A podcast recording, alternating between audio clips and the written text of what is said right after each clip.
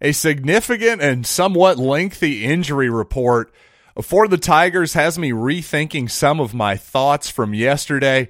Plus, Missouri basketball grabs a South Carolina hooper from the clutches of the Gamecocks. So let's talk about that and more coming up right now on Locked On Mizzou. You are Locked On Mizzou, your daily podcast on the Missouri Tigers, part of the Locked On Podcast Network. Your team every day. Hey, all you true sons and daughters, I'm John Miller, your Mizzou mafioso and the central scrutinizer of Missouri Tigers football and basketball, your team every day. And today's episode is brought to you by Underdog. Sign up for UnderdogFantasy.com with the promo code LOCKED ON and get your first deposit doubled up to 100 American dollars. And I got to say, this injury report for Missouri has me a little bit shook, as the kids like to say, because yesterday on my crossover episode, thanks to Brandon Olson of Locked On Gators, by the way, for hosting that and doing the heavy lifting, by the way, had a good time with him. But I tell you, I, I picked Mizzou on that program to win 23 to 20 yesterday. And I got to say, are you are you all going to allow me a bit of a qualifier here? I will stick with that prediction, a three-point Missouri victory if Dominic Lovett plays in the ball game. Because if he doesn't play, I, am afraid I just don't have enough confidence in Missouri to actually pull it out in Gainesville. Because I do think Missouri's defense matches up pretty well with Anthony Richardson and this Florida offense. But I just am not sure that Missouri is going to be able to score enough, despite the Gators' obvious questions on defense that it has. They have, I should say. I'm just not confident enough in Missouri to be able to score enough points without Lovett to win the ball game. So again, let's get to that injury report. Probable Luther Burden the third. We feel like he's probably going to play. Questionable though. Not only is Dominic Lovett on there, Kris Abrams-Draine, who missed the second half of that most of it anyway of that Georgia ball game last week. He's still questionable as well. Chad Bailey also questionable and by the way, on his radio show Eli Drinkwitz said that he's not holding his breath. That's a quote on Bailey. So not sounding very good for him. Good news is, I really thought once again that Dameon Wilson held up pretty nicely in Bailey's absence this week. So obviously, while certainly I would like to have Chad Bailey back in the fold, I'm not totally panicked on that one yet. Barrett Bannister also popped up as questionable. Not sure when he got hurt, if that happened in the Georgia game or in practice, because, well, how would we know? Missouri never tells us anything. But again, an important part of the offense there. But at the same time, I think if if you're Missouri, this is something I was talking about all week. I think Missouri needs to get Mookie Cooper more involved, especially when I went back and, and rewatched that Georgia game from a different angle, from my end zone angle. It just really felt like Cooper was getting open. We obviously saw the big explosive play he got from Brady Cook. Hey, that was fantastic. Great play by Cooper, but I think there was even I think there was even a little bit more meat on that bone, if you will, because there were several times – down the field where Cooper found himself getting open, matched up against, you know, linebackers, safeties, that type of deal. You can only put so much attention on Lovett, on Luther Burden, and you can only do so much with those guys in the slot, especially if you're going to have to use a significant defensive resource. if you're going to have to use a bunch of defensive capital to use a an economic term. If you're going to use a bunch of that on Dominic Lovett in the slot, well, Mookie Cooper should, again, be able to find some success. He's a talented, talented guy. We all know that. So, bottom line is, while objectively this is kind of a tough spot for Missouri coming off an emotional game at Faurot Field, early kickoff, but perhaps the Gators will maybe be lacking somewhat of motivation. You already heard one of their players saying that, boy, it sure was a bummer that we lost to Missouri last year. That's not supposed to happen. Somebody should perhaps alert that young man that Missouri actually leading the all time series with the Gators six games to five. But you know what?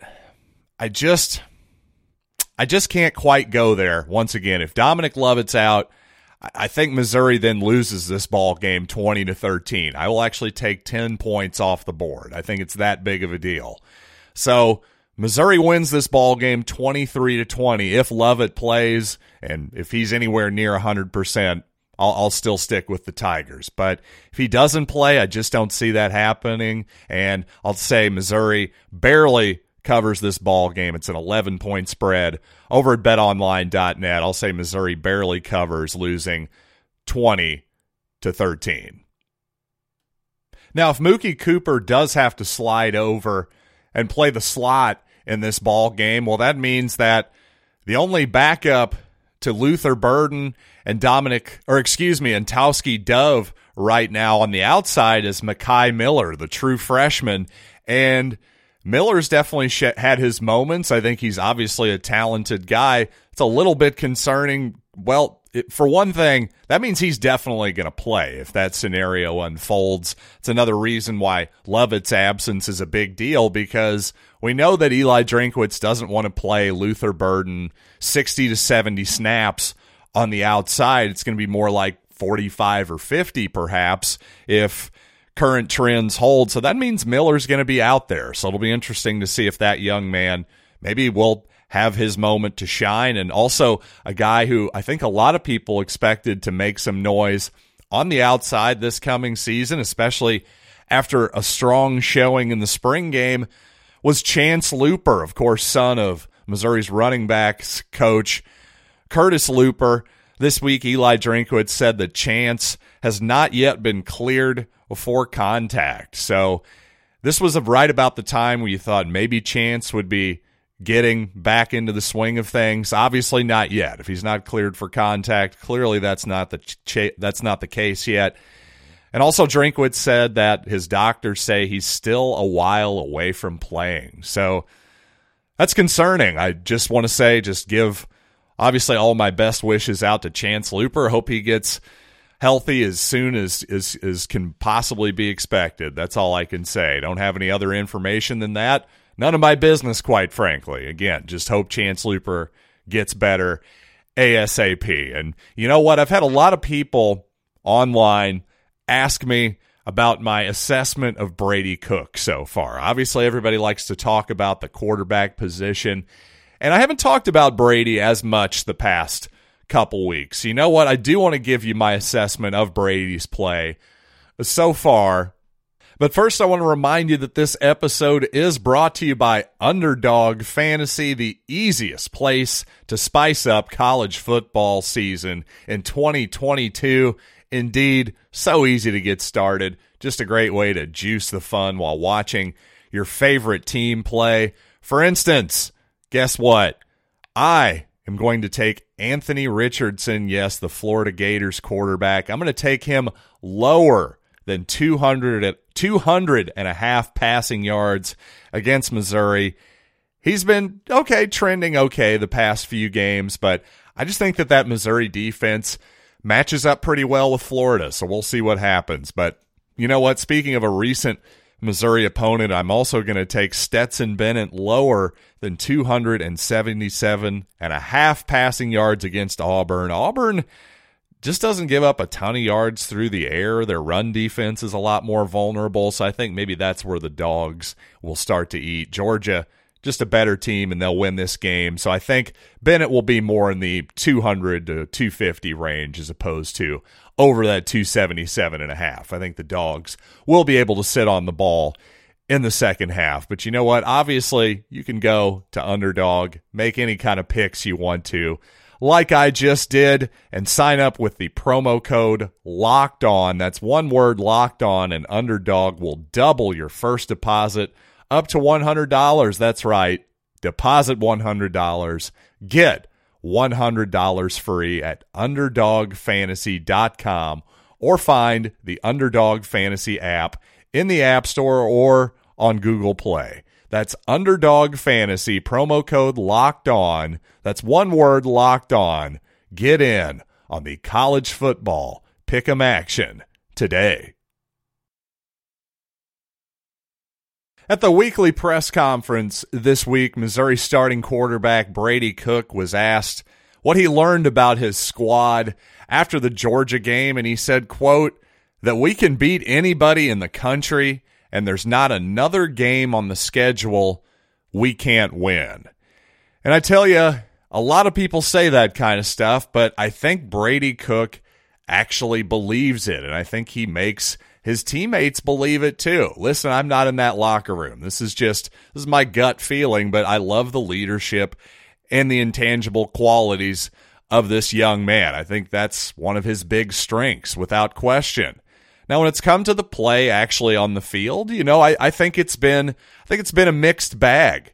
I think obviously he's a really good runner. I think he's done actually a really good job of taking care of the football. If you think about it, other than maybe a throw or two in the Kansas State game, for the most part, I can't remember a lot of balls that I thought were thrown in, in real, real jeopardy. At least not, certainly not in the Georgia game. Certainly not against Abilene Christian either. It seems like Brady's done a very good job of taking care of the football uh, for the most part. And part of that, to be honest, I do think it seems like he's being told to play it safe.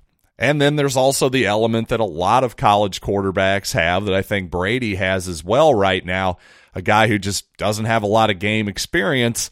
A lot of times when his first read is not open or what he doesn't what what he's expecting to happen pre-snap if it doesn't immediately unfold like he expects, well there's a tendency to you know, kind of panic a little bit with the feet, maybe bail the pocket at times.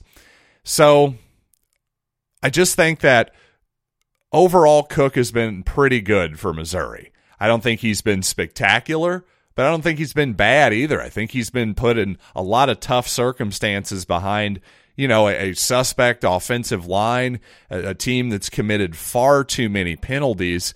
You know, honestly, the mistakes that Missouri has made this year, for the most part, really haven't been on Cook. Now, I will say the accuracy on balls down the field to me has left quite a bit to be desired. That's definitely one thing I would like to see from Cook. But, you know, again, I think the people who say like, "Oh, well, Brady Cook, he's clearly not a Division 1 quarterback." I've seen people say that. First of all, what a wild over exaggeration. Like if you don't think he's Missouri's, if you don't think he's good enough to be Missouri's starting quarterback, I could hear that argument. I really could. I think Brady's been solid, but certainly not spectacular. But if you want to have that argument, okay. But to to, to leap to oh, he's not even a Division One starting quarterback. I'm sorry. There's in FBS in in football bowl subdivision, as Division One is now called. There are 130 teams, meaning every team carries at least three quarterbacks. So you're talking 500 quarterbacks. You don't think Brady's in the top 500? I mean, come on. Let's let's back up off the ledge a little bit.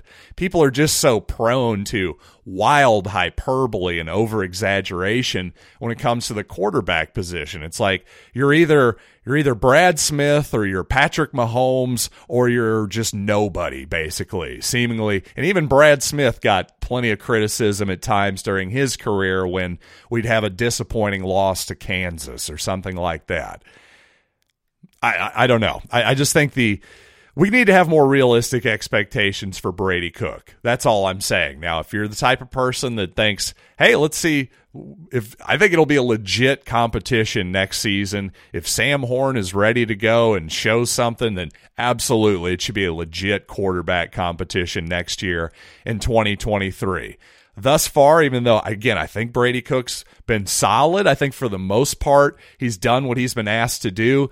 The down the field throws, the accuracy there has left something to be desired for me for sure. But again, he's not turning the ball over. The one fumble that he lost certainly was not his fault. I can't blame him for that whatsoever.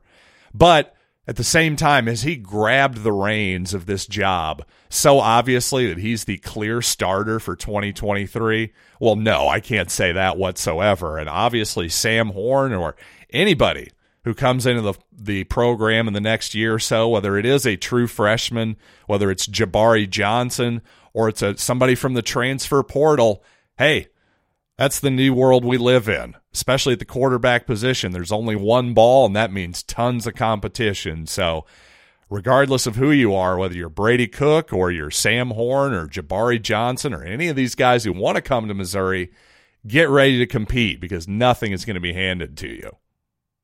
And coming up, let's switch gears and talk basketball. Dennis Gates with another recruit, this time Jordan Butler. Let's talk about his intriguing game. But first, a little more football. Our partners at Nissan have worked with us to create a new segment across the Locked On network called Thrilling Moments, where we highlight the most exciting play from Mizzou this weekend.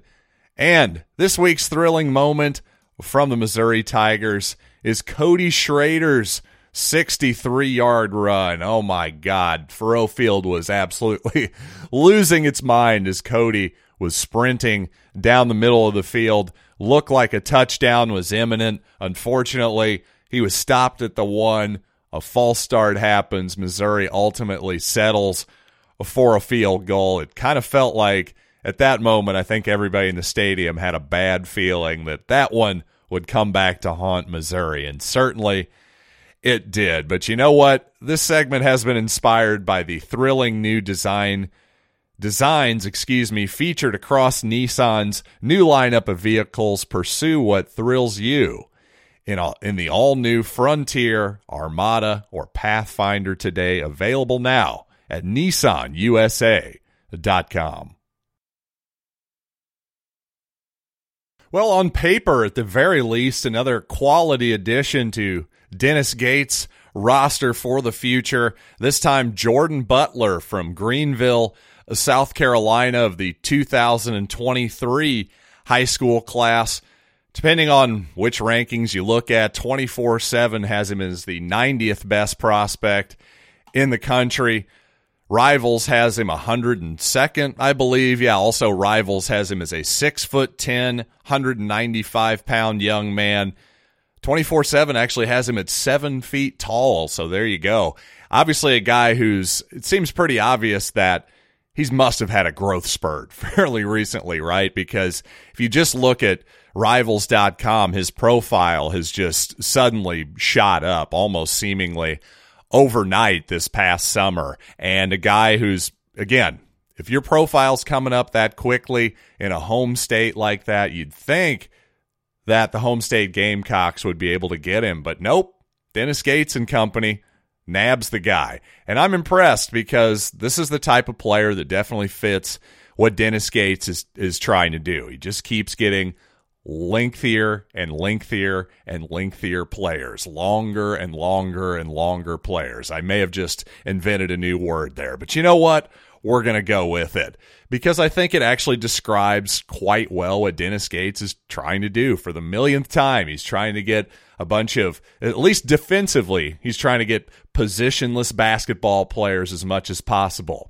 What that means for his purposes is height and length of arms most importantly, and guys who can actually move athletically. So while somebody like Jordan Butler is listed as a center, well, traditionally speaking, yeah, some will definitely quibble with his center designation at rivals, for instance, and I get that.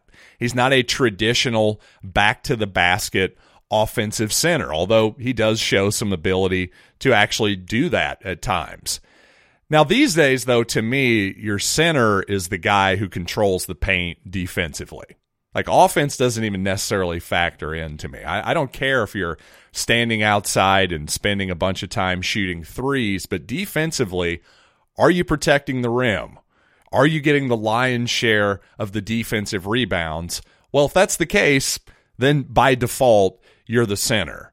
And that's kind of shows why, you know, a little bit of the Gates philosophy and why traditional positions are are mostly meaningless these days, at least when it comes to, you know, point guard, shooting guard, small forward, power forward centers, if we just have to shove every basketball player into one of these five designations. I think it's more helpful to think of basketball holistically, quite frankly, just as the whole team, five man units do the pieces actually fit together regardless of if you're actually a, a shooting guard or not? And I will just say, first of all, getting back to Jordan Butler, I've got a little far afield here, but it's obviously hard to tell much from a four minute highlight package because number one, it is just the highlights. They're not showing the lowlights. But what you can see is a guy who's obviously at least six foot ten and a guy who can move, a guy who has good hands is one thing that's come up in all the scouting reports that I've seen. People praise his hands, and you got to love seeing that from a big guy offensively. But while he is able to post up what seems to be, you know, guys who are six foot two or three a lot, let's face it, he's playing high school basketball here. That's the other reason why it's tough to tell much of these high school videos. But you can tell he's a willing shooter. He can put the ball on the floor a little bit. So, yeah, anytime you've got a guy at that size who's even modestly coordinated, which this guy is at least that, Butler is at least a decent athlete, shows the ability to catch and shoot on video, shows the ability to put it on floor and pull it up a little bit. So, an intriguing prospect. And one thing I said on Twitter today that I agreed with wholeheartedly, this was somebody else's thought. Like, can we stop comparing every six foot 10 or seven foot, you know, skinny guy who can shoot a little bit to Kevin Durant? Can we please stop doing this? So, I promise I will not insult your intelligence by comparing Jordan Butler to Kevin Durant, but he definitely has sort of that a little bit of that modern day, you know, tallish guy who can actually have some skills as opposed to just being a big stiff in the paint. That's for sure. That is not who Jordan Butler is at all. He's not just some big guy in the paint who's going to take up space. This guy has got some skills and certainly he's going to have to grow into his body a little bit. That much is obvious, but give him some time. He's a really, really intriguing prospect, I would say one of many that Dennis Gates has seemingly gotten already. And that'll do it for this edition of Locked On Mizzou. Definitely look for my quick reaction on whatever feed, whatever feed you prefer, whether it's YouTube, Apple Podcasts, Spotify. I'll have you covered with a quick post game reaction tomorrow after the Florida game. So check that out. Again, lockedonmizzou.com for all your links. And also be sure to check out Chris Gordy, Locked On SEC. Make him your second listen today. So again, until next time, I'm John Miller, and thanks for listening to Locked on Mizzou.